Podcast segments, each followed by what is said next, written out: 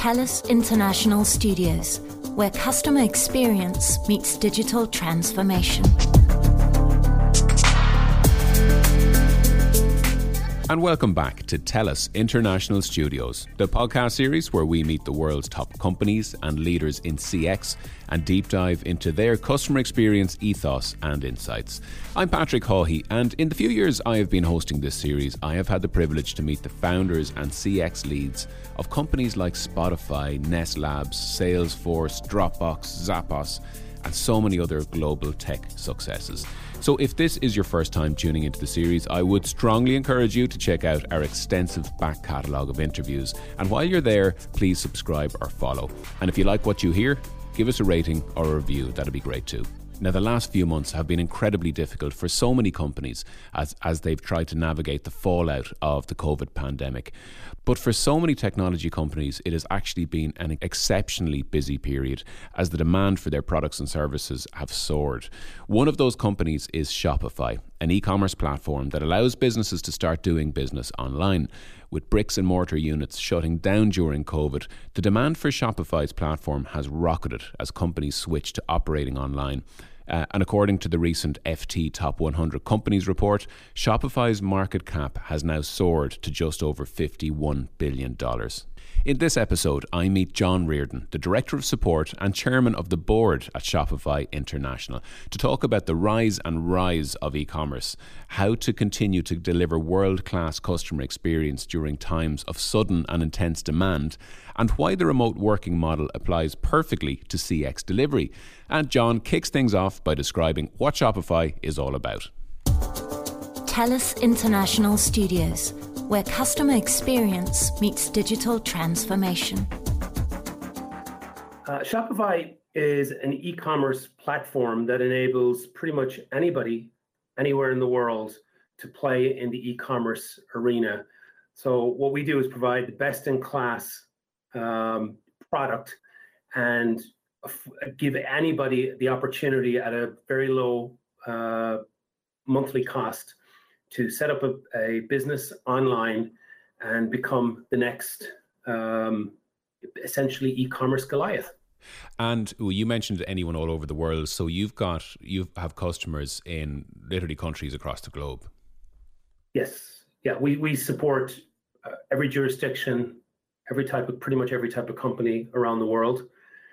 And for example, here in Ireland, uh, we would operate kind of a, you know probably eight or nine hours of the day every day um, in terms of the 24 hour clock. And we would uh, serve all of the merchants around the world who connect with us via phone, chat, email, or through social media during that time frame. Um, yeah, so we cover pretty much every country, as I said, every country, every jurisdiction, every industry. And the founder of Shopify is a really interesting guy. I remember I heard a really interesting interview with him on how I built this with Guy Raz, I think it was um, and just a, a, genuinely fascinating guy who started small and who kept things very modest, even as the company grew and grew and grew. A really interesting business model and approach to business, I think. Absolutely, and you know the, the interesting thing, you know, I I joined three years ago, so I'd be much later in the day, but the the that founders mentality still exists in the organization, and there's there's a thirst for simplicity at every twist and turn in the road and I think therein lies a part of the magic, keeping it really, really um, simple, with the main focus being on how do we make e commerce better for everyone.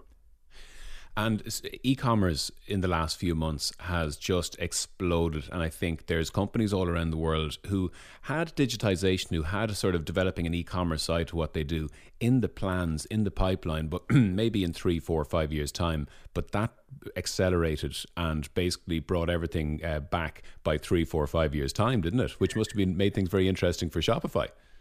Yeah, I mean, so there there are a variety of different industry numbers, so people can can argue about about a variety, you know, the the different nuances. But roughly speaking, between kind of around two, two, 2007, eight to 2020, that 12 year time period, uh, e-commerce as a percentage of overall uh, retail accounted uh, started at about five percent and grew to about 15 percent of the overall retail pie. Um, what we saw in the first seven or eight weeks um, of this COVID pandemic is that 15% rose to 25 to 30%.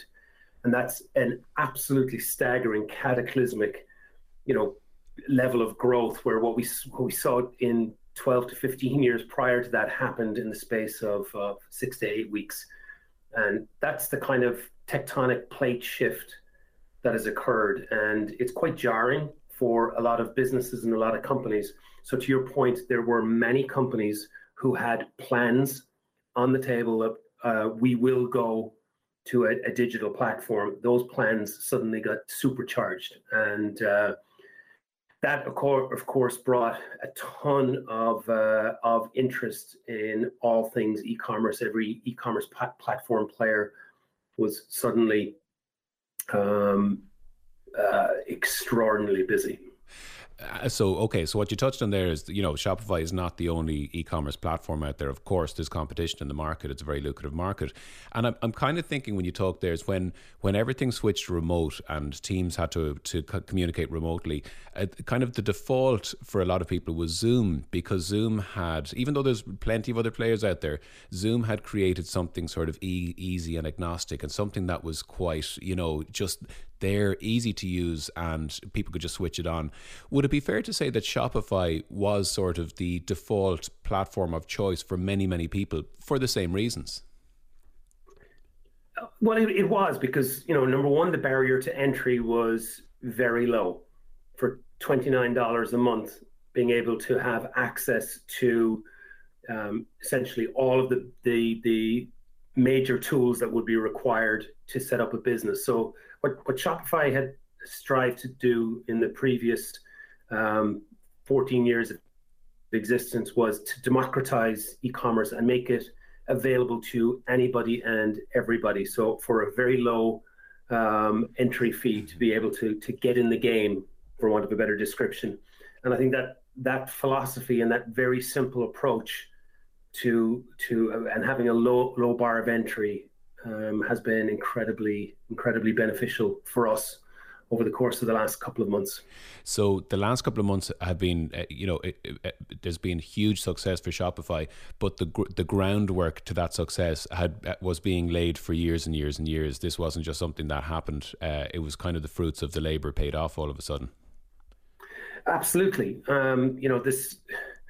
The, the, the, there's some very very some really simple pieces to this. Um, you know, to give people a very simple way to to get a domain, give people a very simple way to be able to attach a whole variety of different uh, marketing platforms and opportunities to provide a really simple um, and accessible checkout that's that's uh, frictionless and and can move people through quickly to having a, a really strong uh, payment platform. All of these things, while you know they, they now seem to pe- to people to be you know kind of simple and intuitive. It's taken a long time to distill it down to a level of simplicity where it just is almost unnoticed.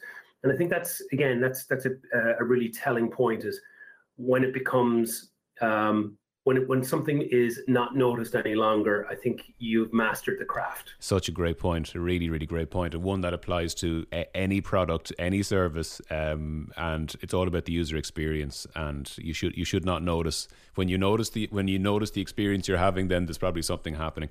But Shopify has been growing for quite some time now. So even pre-pandemic, uh, you guys were really starting to um, to kind of dominate this space globally, up against some of the biggest players in the world and winning. So as director of support, you must have been having a really interesting and busy time already. And next thing, this huge spike comes along. How's how have things been for you uh, in your position? It's been. Um it's been thrilling, frightening, uh, engaging, invigorating. You, you, name it. It's been every emotion. You know. Yeah. When the lockdown uh, really kind of manifested itself around about the in and around kind of March 12th to 15, depending on which country you're in, whatever.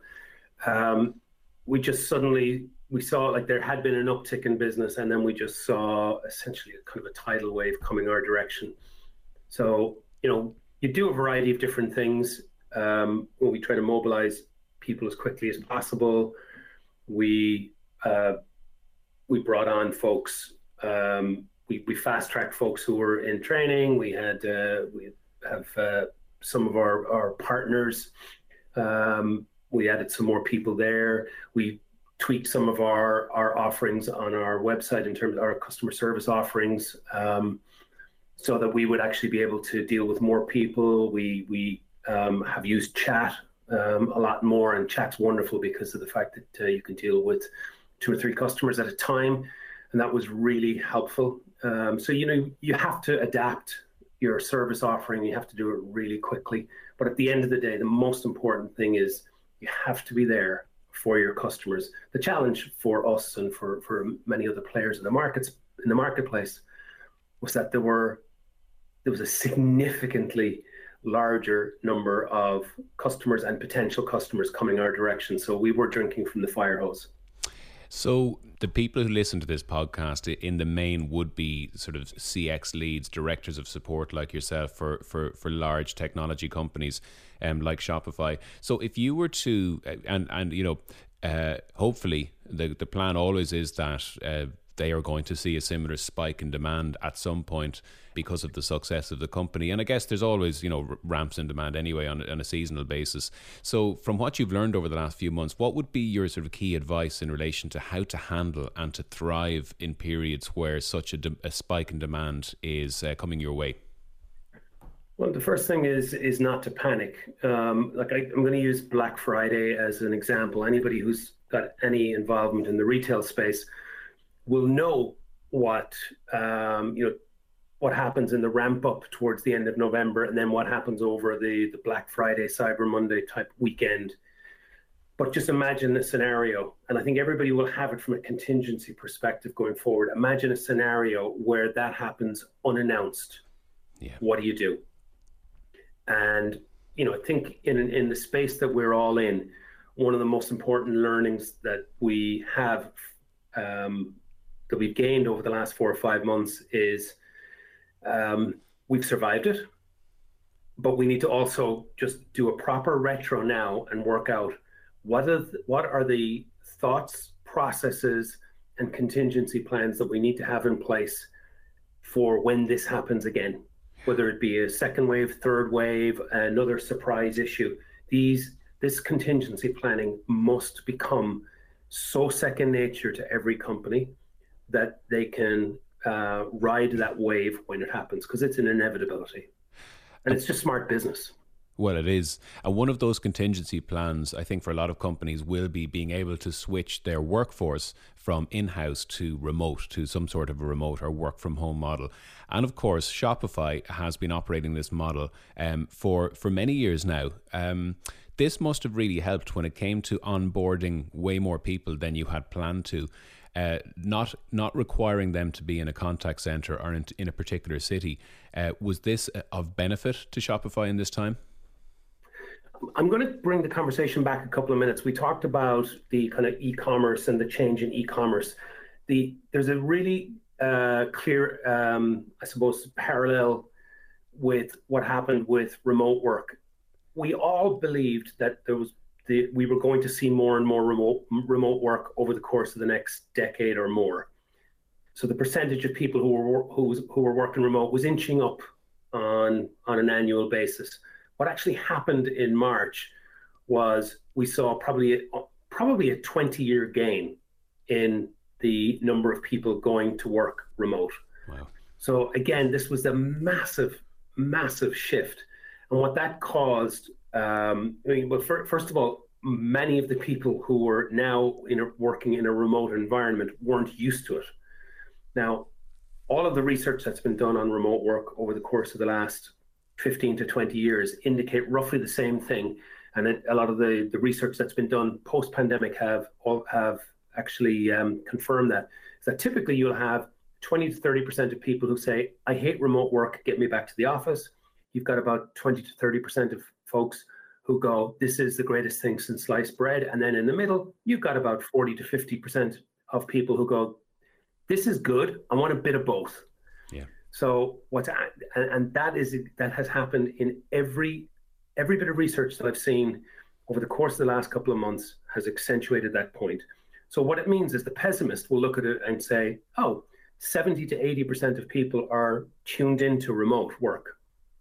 Or say the optimist will say, to, uh, you know, 70 to 80% are tuned into remote work. That's an opportunity.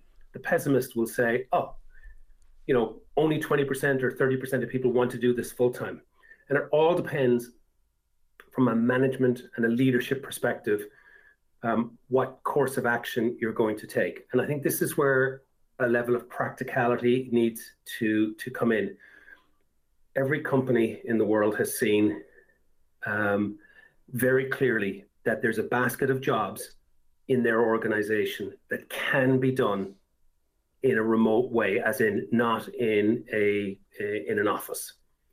The challenge will be to justify bringing those back into the office. And I think this is where the whole thing has been reversed. It's now a justification process to go back into the office yeah. as opposed to an automatic, let's move back. Um, so therein lies the challenge and concern for companies. So, the, you know, it's kind of flipped now. And I think all of the chips are on a long, long career of uh, distributed work, particularly in the CX world, particularly in the knowledge industries there are plenty of roles that can be done from outside of a, you know, let's call it a collective office.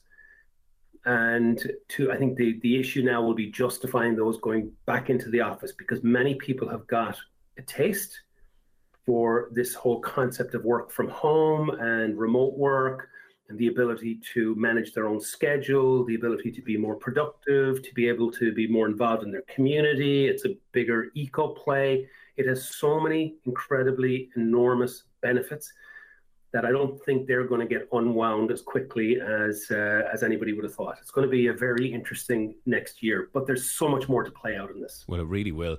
And the uh, you've been involved in customer support, customer experience world for a long, long time. Is Shopify the first company that you have worked with who who has this sort of fully remote model?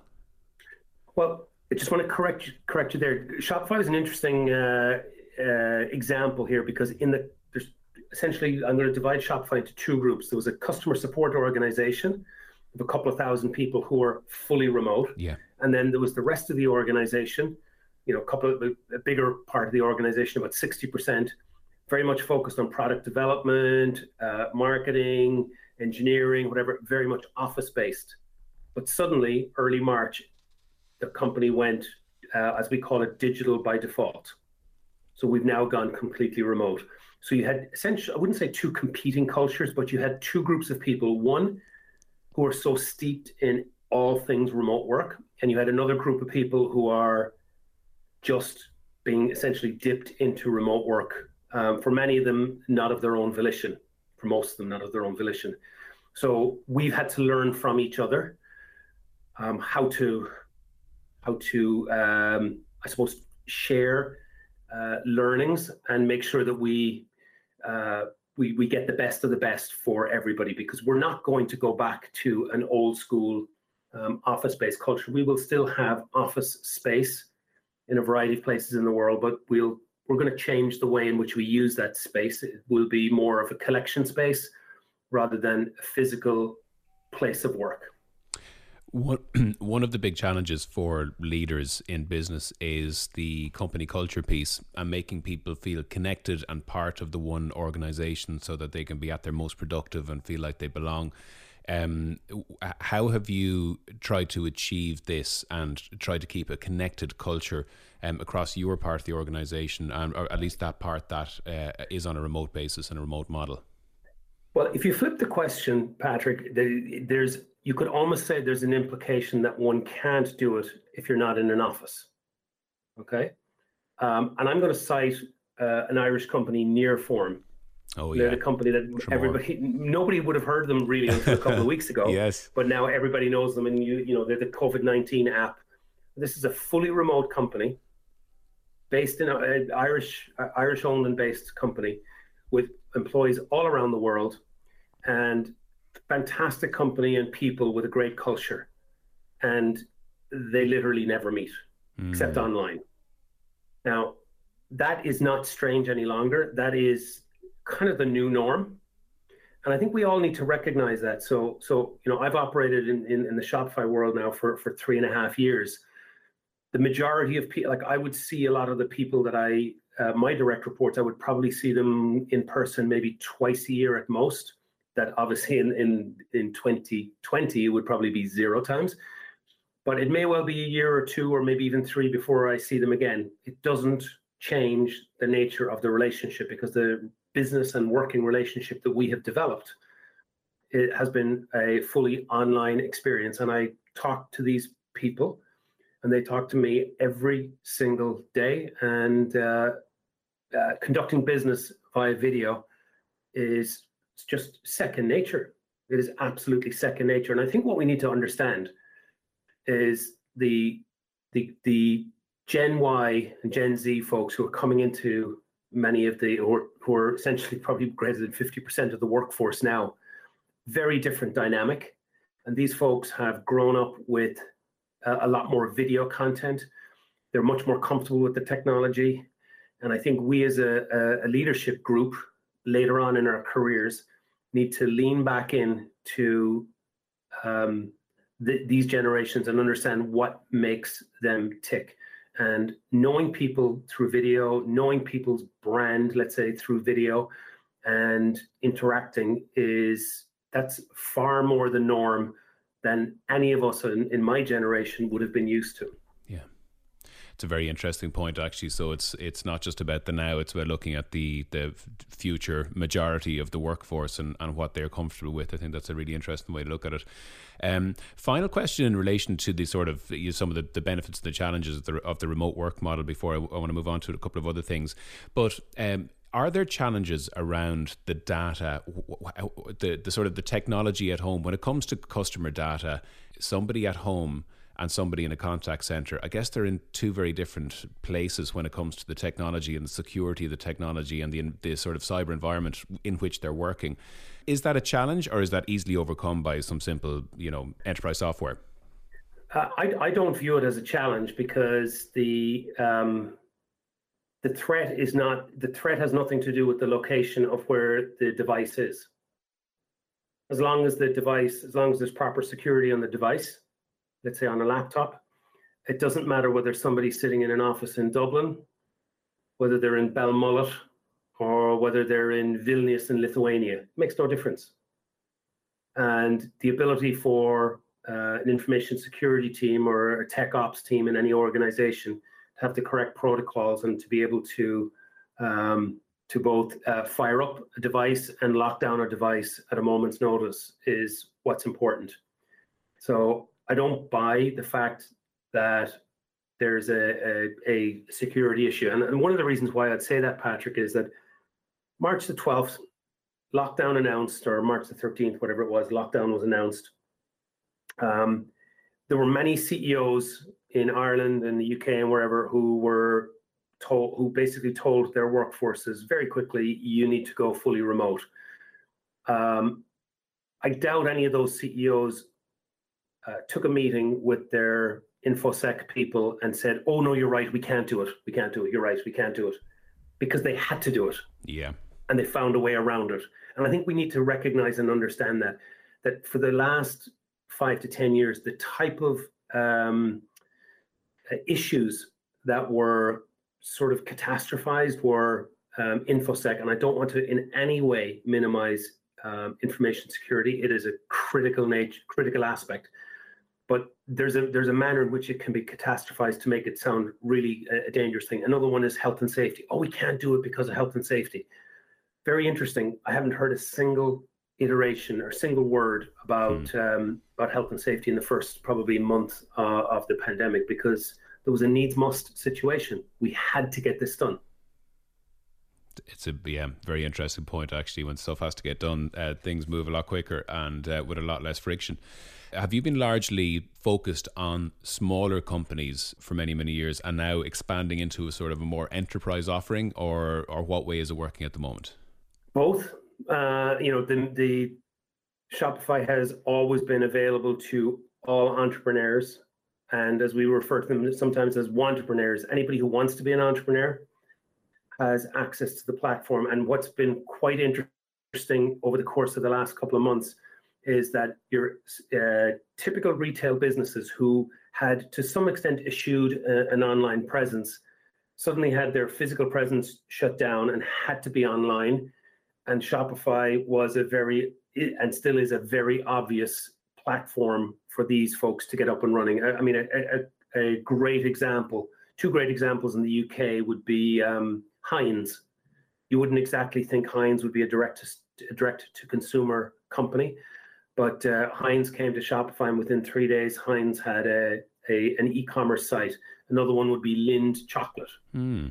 So, so to, to to your point that yes, the, the the the meat and potatoes for Shopify for a long time has been uh, the smaller uh, companies. However, the last couple of years with the um, uh, has seen a ton of incredibly large businesses coming to Shopify. So there's a huge enterprise play.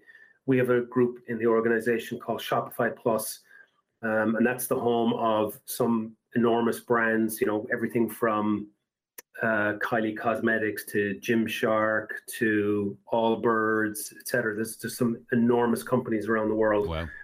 that have grown up on on that platform. So we like to think that we're providing a product that's available for every aspect um, and every company and every size. From your perspective, does that has that meant a, a sort of a different uh, customer experience strategy, or has it meant a rapid evolution of what you had been doing? You know, basically, are the two types of customers very very different in terms of the what what they need and what you have to give them? Oh, oh absolutely, and I think you know we're we're no different than any other industry or any other uh, business. There's always going to be a stratification or a segmentation of how you provide service. So, for example, uh, those those companies, the large companies that I mentioned who are on Shopify Plus, um, we would have a a different uh, merchant support um, function for those merchants than we would have for somebody who's you know just set up a, a company making uh, you know making I'm um, making scarves for cats. Okay. and is hoping that you know that's the business that's going to take off. You know, you have to have some level of stratification or segmentation in how you provide service, um, and we will we will continue to to look at a variety of different ways to make sure we serve all markets. One of my final questions, John, uh, as I mentioned a little earlier, you have worked in this this area and customer experience for, for quite some time with many different companies, and I guess slightly different differing roles as well. You've been in marketing as well, and maybe there's a relationship there. But what is it about customer experience, customer support that you love and that has kept you in the industry? It goes down. It's actually um, like you said. I was I was in the kind of grew up in the marketing arena, and a uh, a boss of mine about 15, 20 years ago called me into his office and said, "You know all the stuff that you're doing in marketing, like you know you're you're uh, pitching all these great ideas and you're promising this and promising that and well i was like yeah yeah. And we we'd gone through i was at virgin atlantic at the time and we had some fantastic marketing campaigns. Yeah. He said um, i now want you to be responsible for delivering those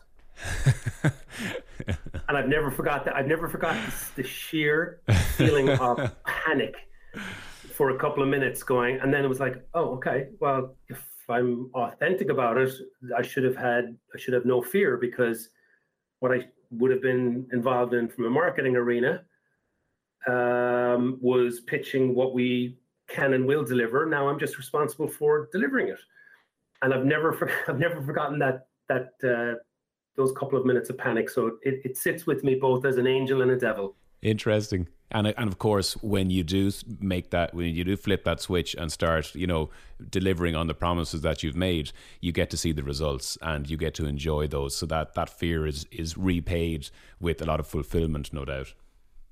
Yeah, but one thing I will be very very clear about, it's you know probably twelve to fifteen years since I've had real serious exposure to the frontline customer support, as in uh, doing it myself or being involved.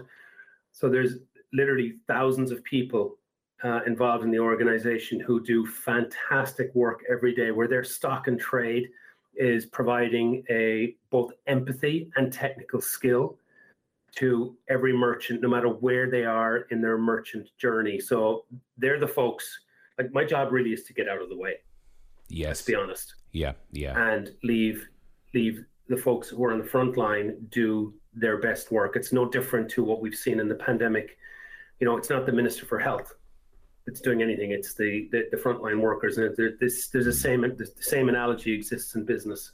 So th- those of us in leadership roles need to know when to just disappear into the background. Well, look, finally, on that note, Shopify is going from strength to strength. You know, you're developing suites of products. You're really competing at the highest level globally in, in e commerce. As somebody responsible for the support function, how are you setting yourself up for those next few years? Because I think you know it's it could be exhausting, and it will be exhausting, I guess. So, so finally, how do you how do you keep it all sustainable? How do you keep your energy levels up? How do you make sure you don't burn out? A combination of um, a good healthy dose of absolute fear and panic would be would be one healthy piece. Um, a level of optimism about the future. So you know, I look at it. You know, we're we're just over a million merchants now, but the total addressable market for us is literally millions of merchants. So let me just give an Irish example. Approximately 30% of businesses in Ireland have a working e-commerce um, have the ability to sell online. So 70% don't. And you take that number and you bring it across a lot of the other a lot of other countries in the world, you can see the size of the addressable market is massive. So for me and for the rest of the leadership team, it's recognizing and understanding that the when you're involved in a platform, you get the network effect. Mm. So if we are dealing with a million today, who knows? It could be two, three, four million in really short order. And there's both a there's a massive incentive and and a, a feeling of of of I suppose um, pride and joy that that's coming our direction, and then there's a pure feeling of panic because in our space, in customer experience, one of the one of our principal principal ways that we that we provide service is people, and to mobilize that number of people that quickly is a huge uh, challenge, but it's also a huge opportunity. Well, so yeah, a bit of panic um, and a bit of confidence. Nice, mix, a nice cocktail. John Riordan, Director of Support at Shopify and also Chairman of the Board at Shopify International. It has been such a pleasure speaking with you, and thanks for joining us here in TELUS International Studios today. Thanks, Patrick. And I really enjoyed that interview with John Riordan. And thanks to you for tuning in. We will be back with a new episode of TELUS International Studios very shortly. If you like what you hear, make sure to hit that subscribe button or follow button so that you do not miss an episode. And if you'd like to find out more about TELUS International and the global and disruptive brands with whom we work, check out telusinternational.com. Until the next episode, take care.